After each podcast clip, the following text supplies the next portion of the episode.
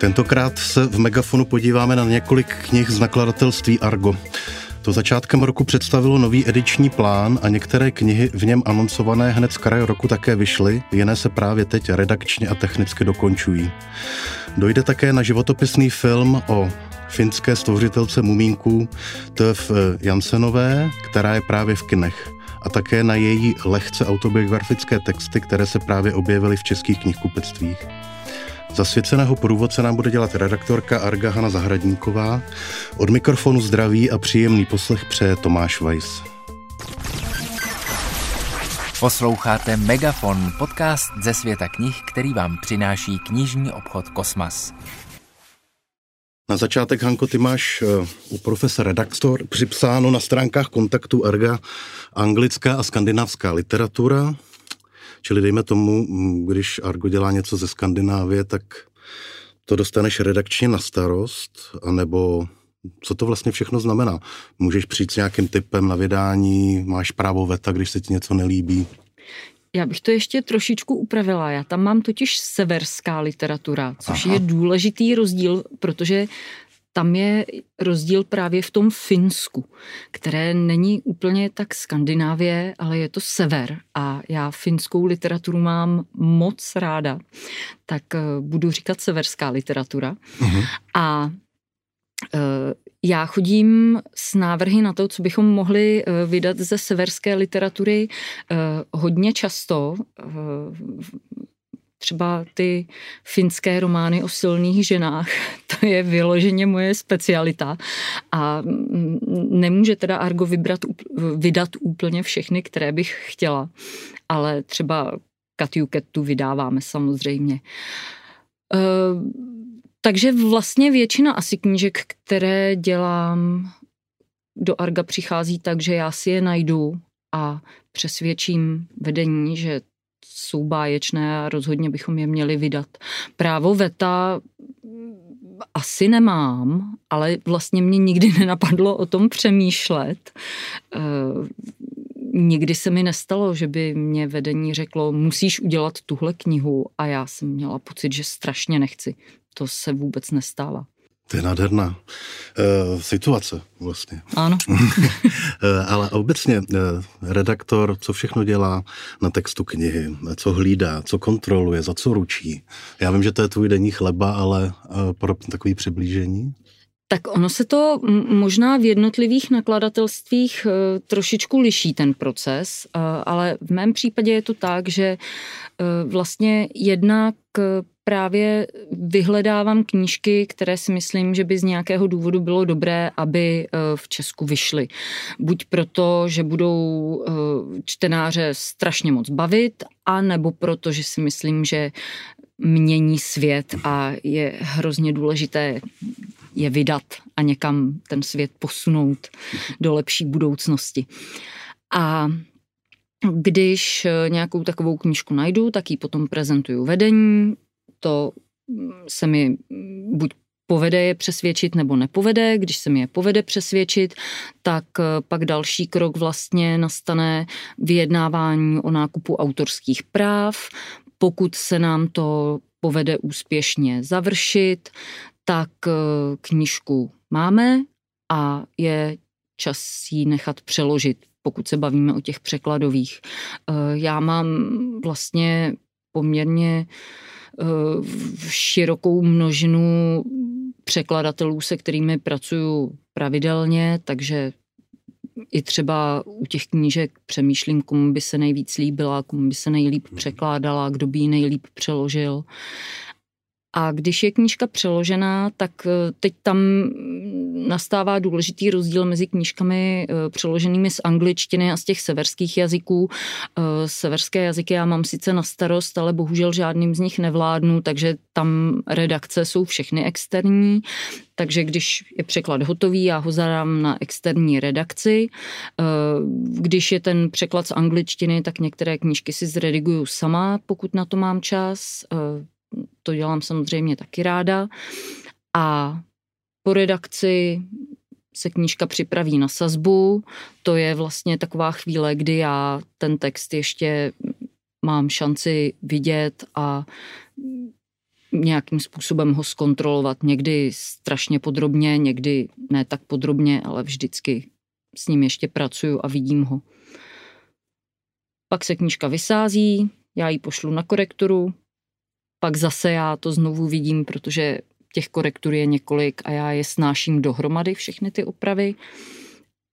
A pak už to pouštím z ruky a předávám to technické redakci, která to pošle do tiskárny a těším se strašně, až přijdu do práce a na schodech tam bude ta nová kniha na mě čekat.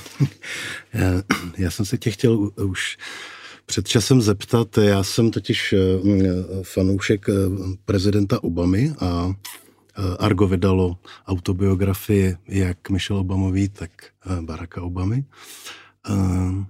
Ty jsi jako redaktorka pravděpodobně byla asi první v Argu, kdo to přečetl a měl o tom vydat nějakou zprávu. Mě by hrozně zajímalo, jak se referovala ještě o těch původních anglických knihách, když je Argo mě vlastně chtělo nakoupit.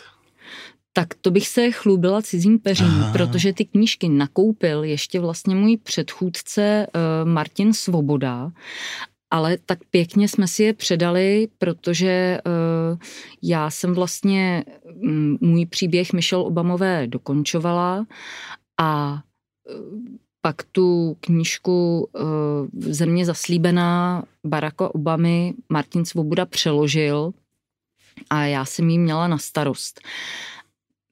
Myslím si ale, že vlastně se s Martinem shodnu na tom, co na těch knížkách eh, je tak přitažlivé. My vlastně, když jsme je kupovali, tak jsme uh, znali jenom tu knížku Michelle Obamové, protože rukopis uh, Obamových pamětí ten teprve vznikal a vznikal ještě velmi dlouho. A třeba u té Michelle Obamové mně připadá, že to je knížka, která vlastně Evropanům nebo rozhodně Čechům skvěle pomůže pochopit eh, vlastně některé základy toho, jak ta americká společnost funguje.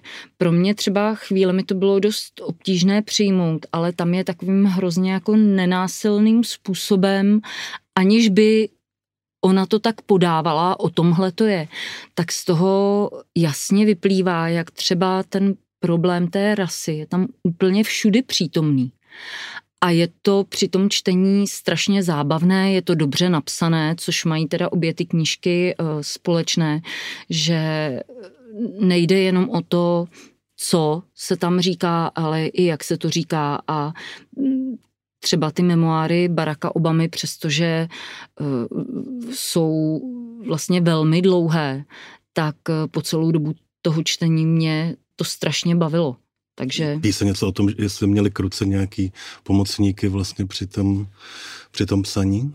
Uh, tak uh, Michelle Obamová spolupracovala hodně vlastně uh, s nějakou svojí kolegyní tím způsobem, že uh, ta knížka vlastně vznikala na základě nějakých uh, jejich rozhovorů nebo uh, rozhlasových nahrávek, že Michelle Obamová, když jako v určitou chvíli se rozhodla, že by to měla nějakým způsobem zaznamenat, tak prostě se začala nahrávat.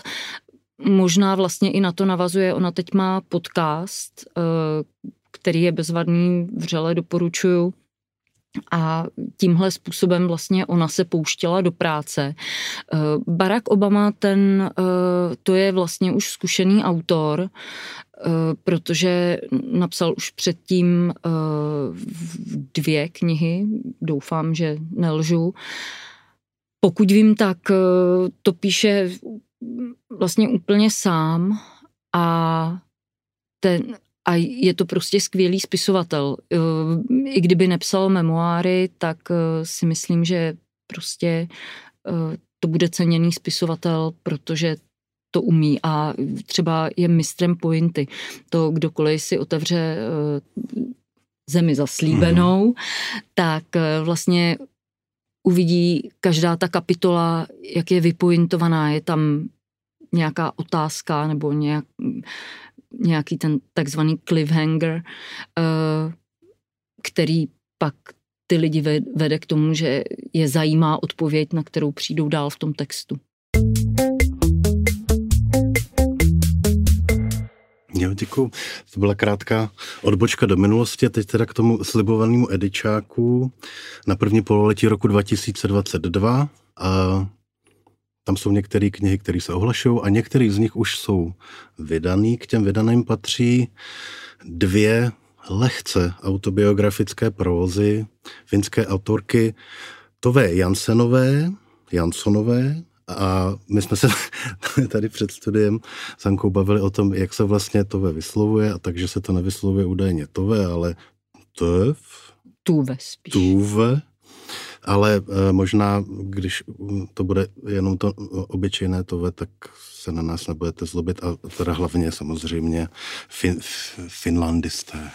No, nebo spíš švédštináři, nebo protože uh, Tuve Janssonová je sice uh, finská autorka, ale švédsky píšící, protože ve Finsku je vlastně uh, poměrně velká um, švédsky mluvící menšina, což vzniklo historickým vývojem. Tam ty severské země různě se ty hranice přesouvaly a různě patřily jedna druhé a tak dále. Tak to je skvělé, tak to máme možnost to vyslovovat finsky, švédsky nebo česky. Určitě, ale já si myslím, že eh, všichni budou vědět, eh, o kom mluvíme. Uh, Autorku samozřejmě čeští čtenáři znají z příběhu o skřídcích momencích, Eh, začneme ale tím, že ty si před eh, pár dny viděla životopisný film Tov, nebo Tuv, nebo eh, Zajímal tě ten film, nějak tě strhnul nebo překvapil a vychází vlastně z těch dvou pros, který teď vydává Argo, nebo ten scénář jde úplně někudy jinudy? No, ten film vlastně ve vztahu k těm prózám Cera Sochaře a Fairplay, které jsou v té nové knižce, tak Oni ho spíš rámují, protože dcera sochaře, mm, to jsou takové příběhy z dětství, a já bych asi ještě měla v tuto chvíli eh, zdůraznit, že eh, vlastně v těch prózách určitě se najdou nějaké autobiografické prvky, ale nelze je číst jako autobiografie, jako přesný záznam. Prostě tohle je život Tuve Jansonové, takhle se to všechno odehrálo. A vlastně, když jsme tu knížku připravovali, tak na tomhle eh, dědicové, kteří jsou majiteli práv, dost trvali, že nechtějí, aby se to četlo čistě autobiograficky, ale určitě tam hodně těch prvků z jejího života najdeme. A Můžeme si to tedy seřadit tak, že dcera suchaře, eh, to jsou nějaké příběhy o dětství. O dětství holčičky, která vyrůstá eh, v umělecké, třeba trochu bohemské rodině eh, finských eh, výtvarníků nebo respektive sochaře a výtvarnice. Potom vlastně přichází ten film Tuve, který popisuje život Tuve Jansenové Jansonové od eh, ve 40. a 50. letech. Ona se narodila eh, v roce 1914, abych to nějak ukotvila. A potom přicházejí příběhy z té knižky Fairplay, které vlastně popisují přátelství dvou žen už ve zralém věku. Jedné, která je hlavně spisovatelka, ale taky výtvarnice a druhá, která je hlavně malířka. Mm-hmm. Takže vlastně jakoby máme pokud v tom hledáme ty autobiografické prvky a myslím, že je tam s úspěchem, jak můžeme najít, tak máme pokrytý celý život, dá se říct. Takže film ne, nemají minout ty, kteří přečtou knihu a naopak. Určitě, já si myslím, že určitě to bude, eh, to bude zajímavé. Eh, ten film mě připadal hlavně, že je tedy eh, krásný vizuálně. Tam vlastně ty, ta scénografie a kostýmy tohle všechno to mě naprosto uhranulo, bylo to krásné. Eh, jenom samozřejmě tam jsou takové jako legrační věci, že člověk vlastně kouká a říká si, oni tam všichni pořád kouří a oni tam všichni strašně moc pijí ten tvrdý alkohol a jak to, že jsou na výstavě a nenosí roušky, tak to mně přišlo vlastně, že je úplně jako cestná reakce. Ale ten film je eh, moc pěkný a hlavně zajímavý.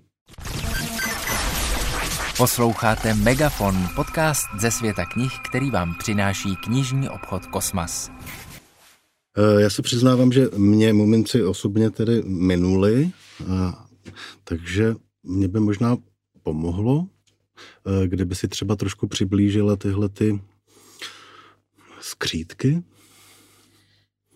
S muminky je to uh, zajímavé, protože jednak já vlastně si myslím, že vůbec není potřeba uh, tu tvorbu uh, tu Jensenové nějak striktně rozdělovat. Protože ona vlastně, ať dělala cokoliv, tak mně připadá, že se pořád věnovala uh, těm samým tématům.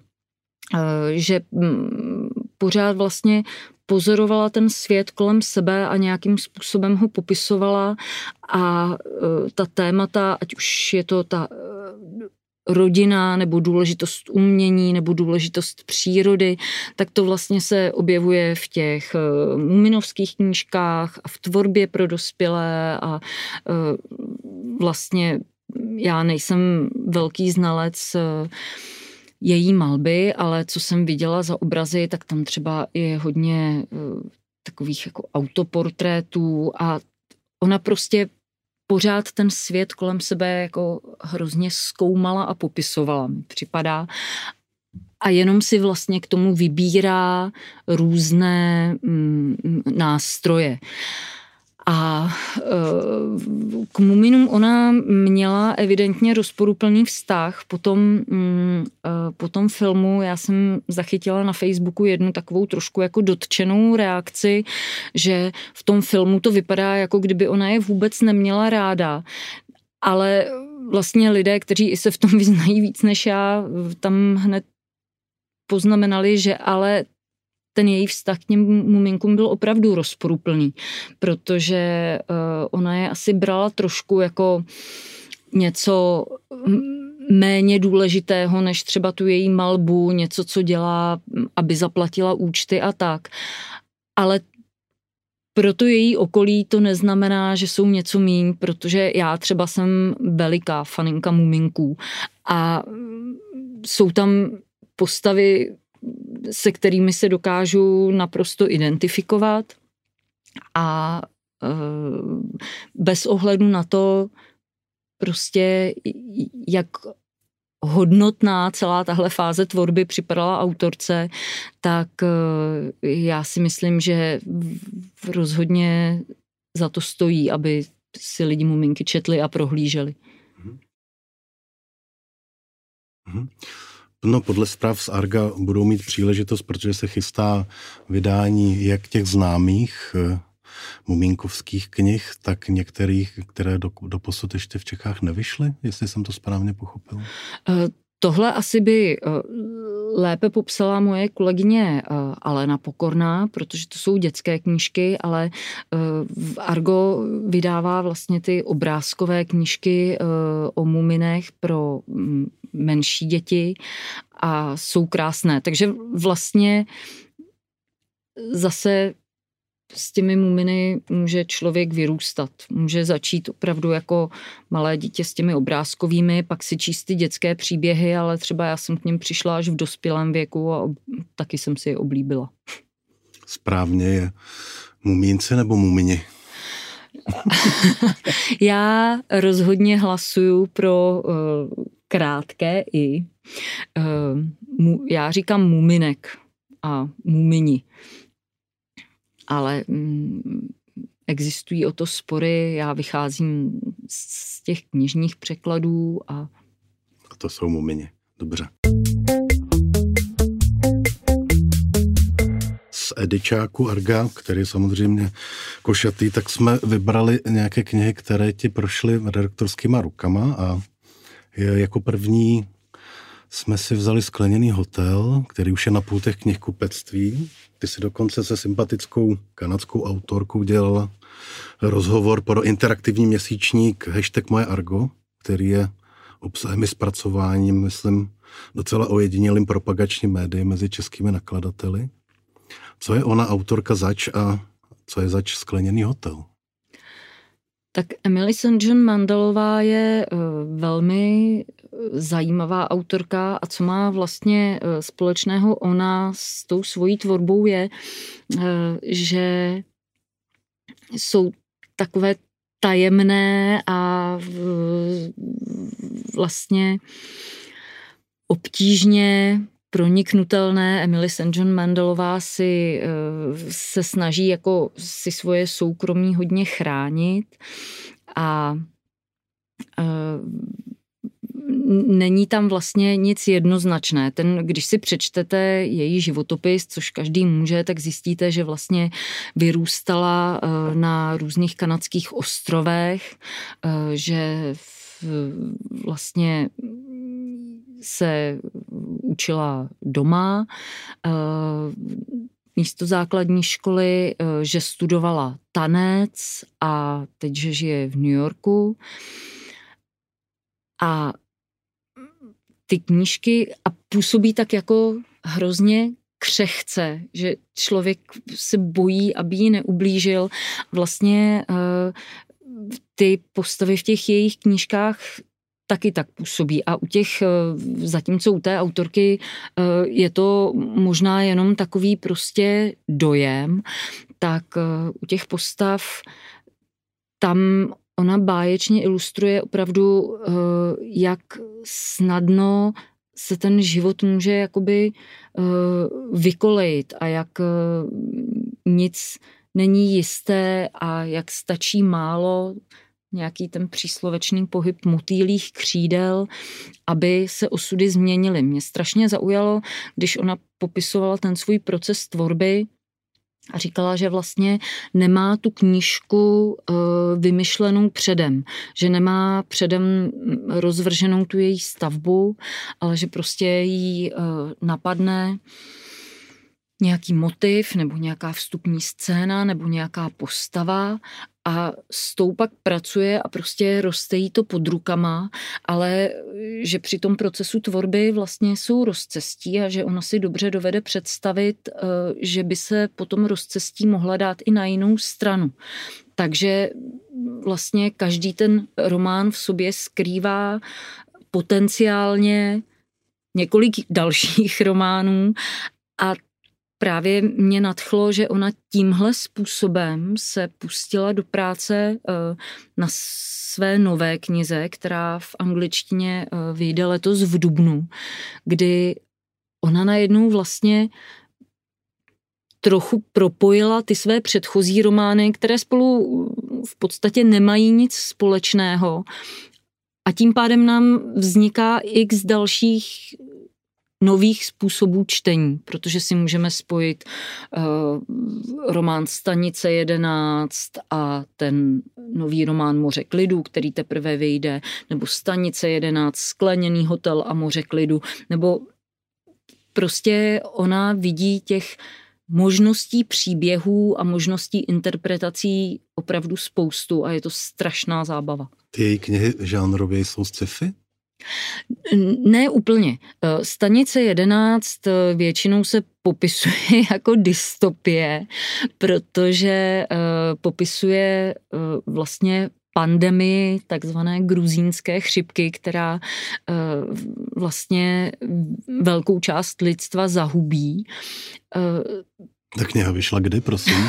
Ta kniha vyšla eh, v angličtině, vyšla myslím, myslím v roce 2015, jestli se nemýlím.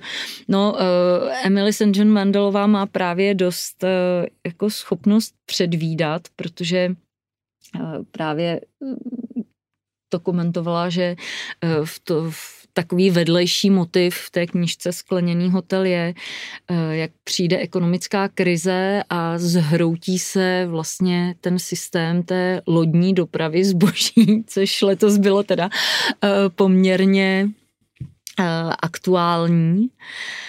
Ale třeba ten skle... no, v tom skleněném hotelu vlastně jsou tam taky takové trošku motivy, že některé ty postavy občas jakoby nevíme, jestli jsou živé nebo mrtvé.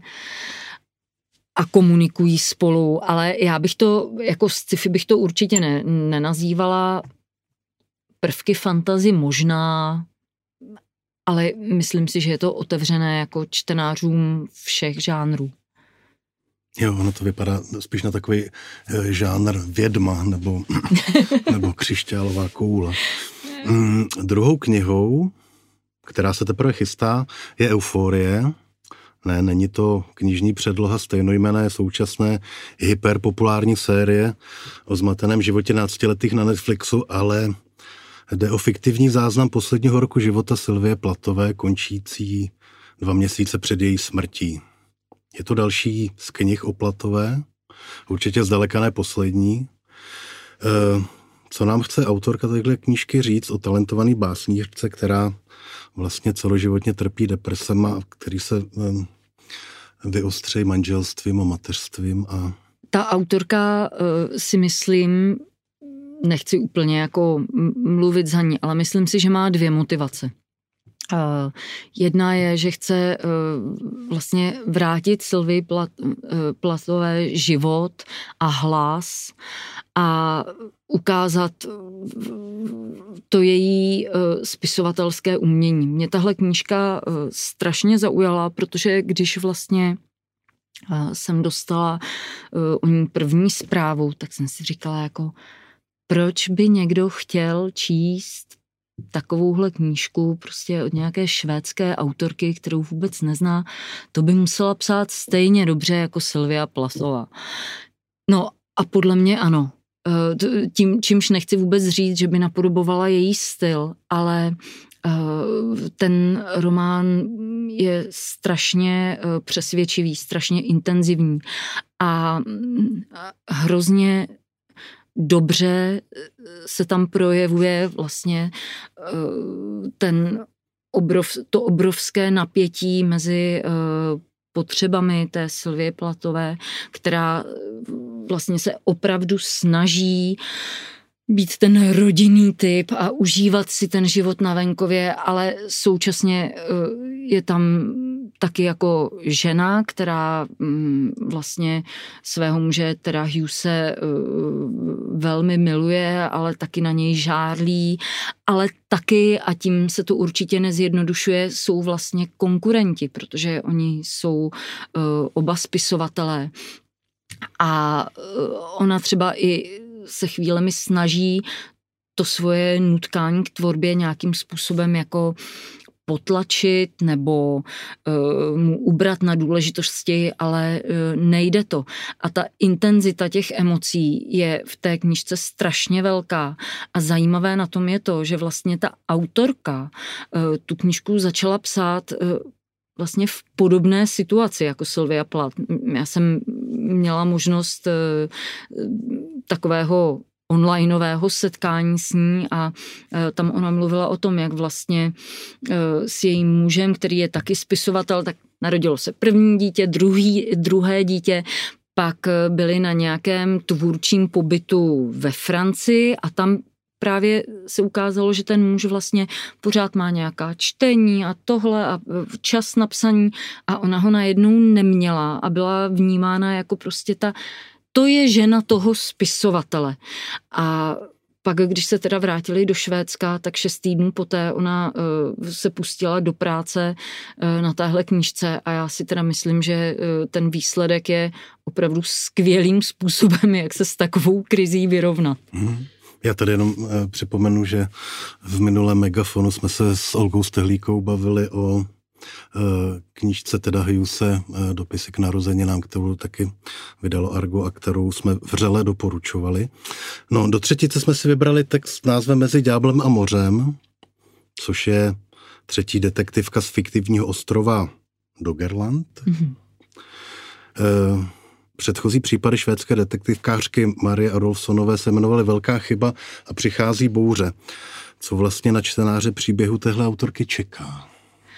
Eh, no, čekají tam další případy, které vyšetřuje uh, inspektorka Karen Aikenová Hornbiová, což je moje opravdu zamilovaná postava.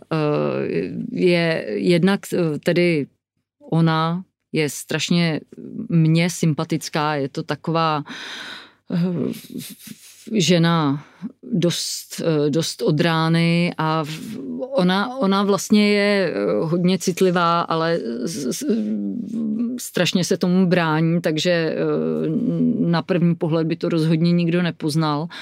A další eh, věc, která mě strašně baví na těchto detektivkách, je to jsou ostroví Doggerland, eh, které ve skutečnosti existuje, akorát, že už eh, asi přes tisíc let leží na dně moře. Kdežto tady ho máme pěkně nad mořem a dějí se tam, dějí se tam jako zajímavé zločiny a e, mluví se tam specifickým dogrlandským nářečím a je tam takový jako rázovitý lid, který je někde mezi tou Skandináví a Británií a tak všechno jako si dělají po svém a e, v, v téhle knižce konkrétně tedy tam se sejdou eh, dvě vyšetřování.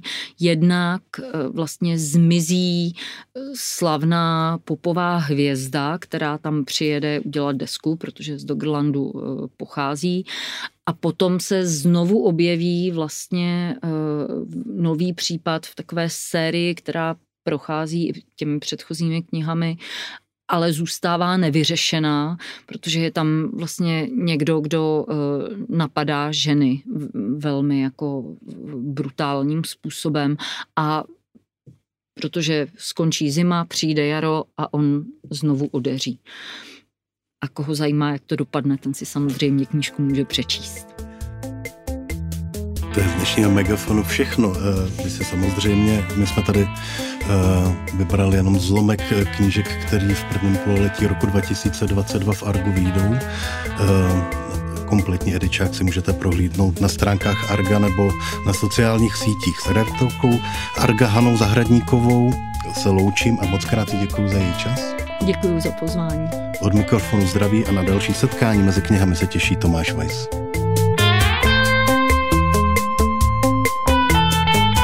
Poslouchali jste Megafon, podcast ze světa knih, který vám přináší knižní obchod Kosmas.